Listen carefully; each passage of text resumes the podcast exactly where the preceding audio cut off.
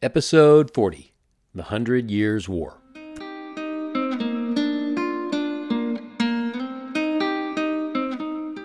Hi, my name is Clayton Mills. Welcome to A Short Walk Through Our Long History, a podcast where we look at the events of history and examine how those events shaped our modern world. Okay, so in my original plan for the flow of the podcast, I wasn't going to even talk about the Hundred Years' War. But the more I looked at what was going on in European history, the more I felt like it was worth talking about. Why? Well, the Hundred Years' War lasted a hundred years, but it also happened at a crucial time. It was kind of the last thing that happened before the Renaissance spread to England and to France. And it really set the stage for those two countries to have their own renaissances. And it set the stage for the Reformation to eventually spread to England, though not really to France. It kind of marked the end of feudalism, kind of, in England and France, and it basically established the boundaries and monarchies of modern England and modern France. Plus, Joan of Arc, the Battle of Agincourt, and the first modern use of artillery in battle. Spoiler, the side with the artillery wins. So before this podcast gets to the Reformation, which is a really big deal in Northern Europe, I felt like I should talk about the Hundred Years' War. Now, some pedantic historians will point out that this was technically the first Hundred Years' War because France and Britain had a second Hundred Years' War that happened about 200 years after the first one. But other, even more pedantic historians would dispute that the second one was really a war. It was more of a hundred years of on again, off again battles. But that's kind of what the first one was, too. I guess we'll make up our minds when we get to it. But we do have a lot to talk about about both of them because the Second Hundred Years' War had a big impact on the American Revolution. Anyway, the first Hundred Years' War started in 1337.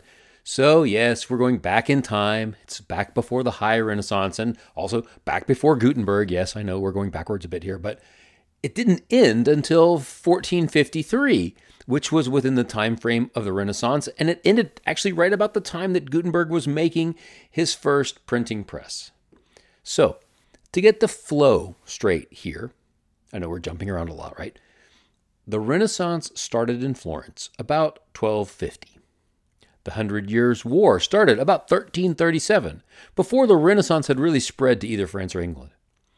Then in 1450, Gutenberg got his printing press going. Then in 1453, the Hundred Years' War ends. And then in 1495, a bit later, the High Renaissance starts, and that lasts until 1520. You might have also noticed that there's a crucial date there that we sort of skipped over, and that is 1492 when Columbus sailed the ocean blue. So we've really got a lot going on here in the late 1400s, and you can see why my sequencing is kind of wonky. Really, I put the High Renaissance episode in the wrong place chronologically, but conceptually it fit better right after the an episode on the Renaissance, since both of those were centered on Italy and on art but doing that jacked up the chronological flow, as you can see. Anyway, back to 1337. The Hundred Years' War was a whole series of different military and naval battles between England and France, mostly due to the fact that the English monarchy had holdings on the mainland in what is now France. Now, this goes all the way back to William the Conqueror, who was from Normandy in France. And once he won the English throne, this was back in 1060 AD, a long time ago, the English king held lands in both England and France. All right, so what sets up the stage for the conflict? In 1328, the French king died without a male heir. The English king at the time was Edward III, and he claimed the French throne because his mother was the French king's sister. I think that made him the French king's nephew. But it's actually kind of a shaky claim to the throne, and the French nobles did not agree to it. So they gave the throne to the king's cousin, Philip. So we've got our first two antagonists here in this war King Philip of France and King Edward III of England. So, since some of Edward's lands were in France, he was technically a vassal to the King of France. A vassal is a nobleman who is the landowner of any of the king's land, like the Duke of Cambridge is actually a vassal to the King of England, right? So Edward was a vassal to King Philip, but he didn't like it. Neither did Philip. In 1337, Philip confiscated William's land in Gascony, which is in southwestern France, sort of along the coast. And William said, Nope, not going to take that. And he took those lands back by force. And the war was on. In 1340, Edward took a fleet across the English Channel, and he almost completely destroyed a larger French fleet, which gave England control of the English Channel for many years. In 1346, Edward sailed back across the Channel again with a large army, and this time he landed in Normandy and he captured several cities there, including the important port of Calais, which the English held for the rest of the war. They even held that port into the 1500s, well after the war was over. There was a significant battle in northwest France at Crecy, where the French army was destroyed. So, the end of the first part of the Hundred Years' War saw the English mostly winning and in control of some of the old lands of the Norman kings. There was an eight year break in the war at this time due to a very significant outbreak of the Black Plague, which affected both France and England. But by 1355, the outbreak was over and both sides began to recover. So King Edward's son, Prince Edward, who was also known as the Black Prince, led a large raid across the Channel and over into northwestern France in 1355. He wasn't trying to capture land, he was just pillaging and plundering. And he was very successful, plundering more than 10 large French towns and cities. Outside the town of Poitiers, they finally met a French army, and the English soundly defeated the French, and they captured the new French king, whose name was King John. King John was taken back to England and held captive, and his heir, Charles, Charles V, was put on the throne. A bit later, Edward invaded France again, and he tried to capture the city of Rheims. And Rheims was the city that had a cathedral in it that had been the traditional site for the coronation of the French king. But Edward was unable to capture Rheims, and so he moved on to Paris, but he was unable to capture that either. So he went on to the large town of Chartres, but on the Monday after Easter, in 1360, a freak hail and lightning storm struck the English camp outside of Chartres, killing over a thousand men. There was no battle, it was just a thousand men died from the lightning and hailstorm. It was the worst English defeat so far, and it came at the hands of a storm. Many of the English took it as a sign, and Edward eventually signed a peace treaty that stopped the fighting and gave back King John to the French. Now, as a condition of King John being returned, though, several other French hostages, including a couple of John's sons, were taken into English territory. Now, one of John's sons, Louis, escaped from his captivity in Calais, and so, incredibly, King John, when he found out about it, he felt like it was his honorable duty to deliver himself back to English captivity. So he went back to England. Okay, that's honorable, but it's kind of stupid, too. Then there was a stretch of peace. And then more fighting started in 1373. There was a series of smaller battles and naval skirmishes, including a good bit of piracy being done by both sides. But then the King of France, who at this time was Charles VI, went stark raving mad. Right? He was known as Charles the Crazy. He wasn't removed as king, though. His uncle and his brother kind of took charge and ruled in his stead, but there was a lot of division among the French nobles.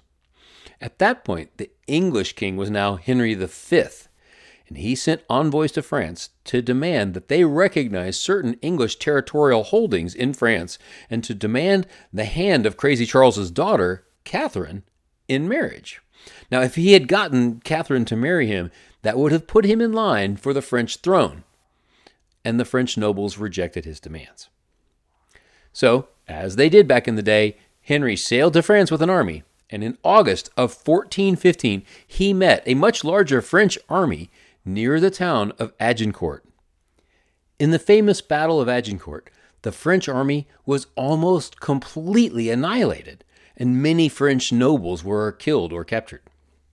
The battle was basically won by the English longbow archers. Henry set up his army across a narrow valley with sort of woods on either side going up the hills. Along the wood line, on either side, Henry set up his archers. The valley also was muddy, which made it difficult for the heavily armored French knights to walk through. The French advanced into the valley, and they met the English line, which fell back a bit, but then it stiffened and it stopped the French advance. At this point, the French were in a bit of a bottleneck and they had been squeezed sort of out of their formations. The English longbow archers started raining arrows down on them from both sides, and the trapped French troops lost all discipline and they had trouble regrouping in the mud. When the archers ran out of arrows, they charged the French formation from both sides with axes and mallets. The exhausted French, struggling with the mud and their heavy armor, were unable to cope with this, and many were killed before the French army actually completely surrendered. So many French soldiers were taken prisoner that day that they actually outnumbered the surviving English army. So Henry ordered many of them executed out of fear that they would simply run back to the battlefield and rearm themselves and reattack the now exhausted English army. So the Battle of Agincourt was a great English victory, with about 6,000 French dead, while only about 100 English soldiers died. It's this battle that's recounted in Shakespeare's play Henry V, with its famous speech by Henry before the battle. It's called the St. Crispin's Day speech because the battle takes place on St. Crispin's Day. The end of Henry's speech goes like this From this day to the ending of the world, but we in it shall be remembered.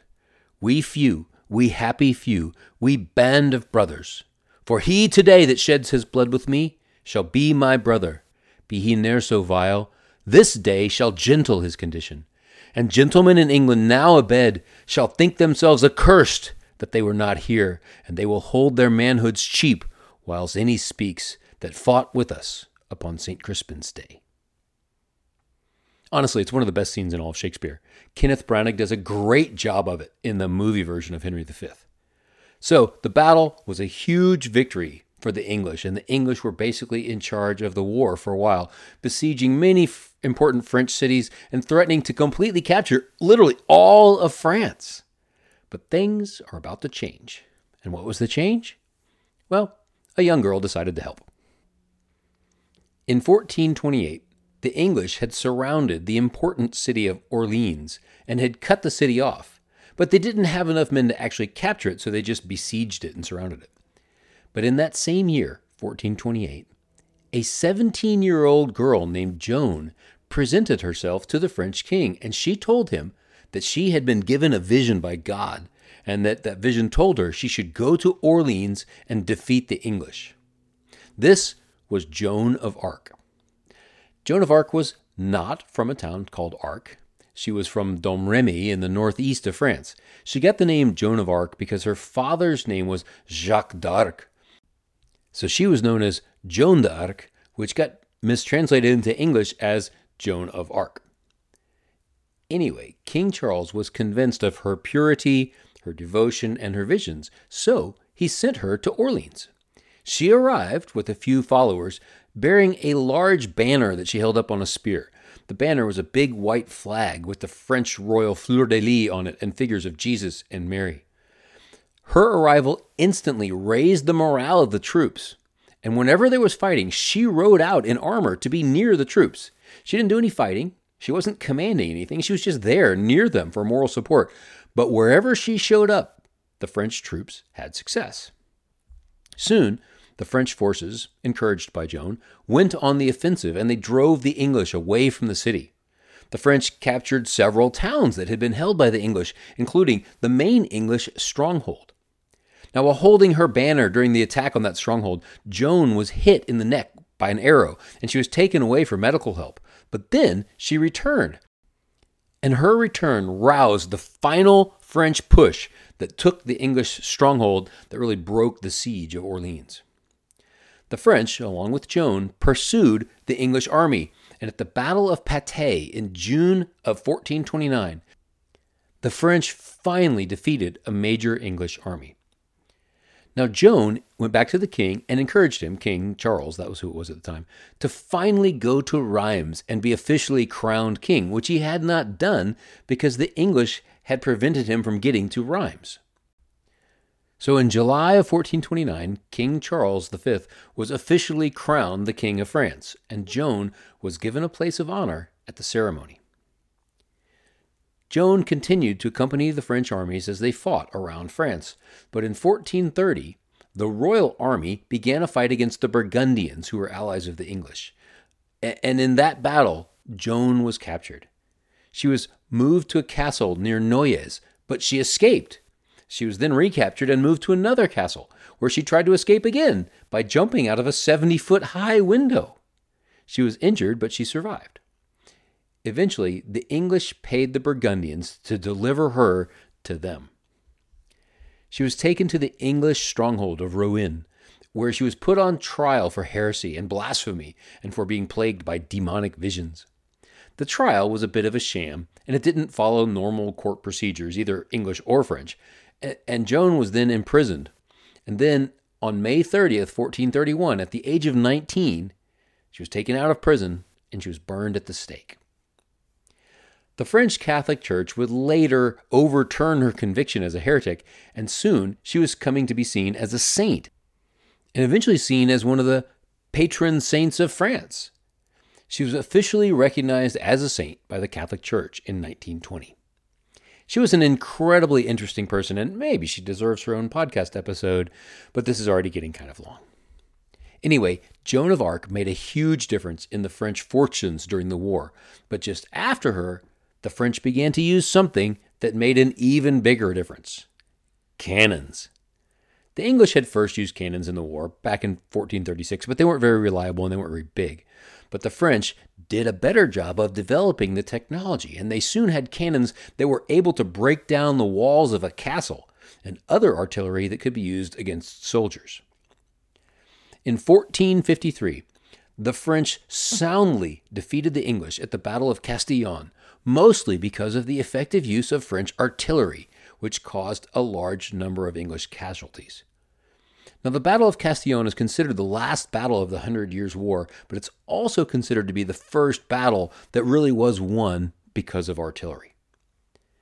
After this, the English didn't control any territory in France except for the city of Calais.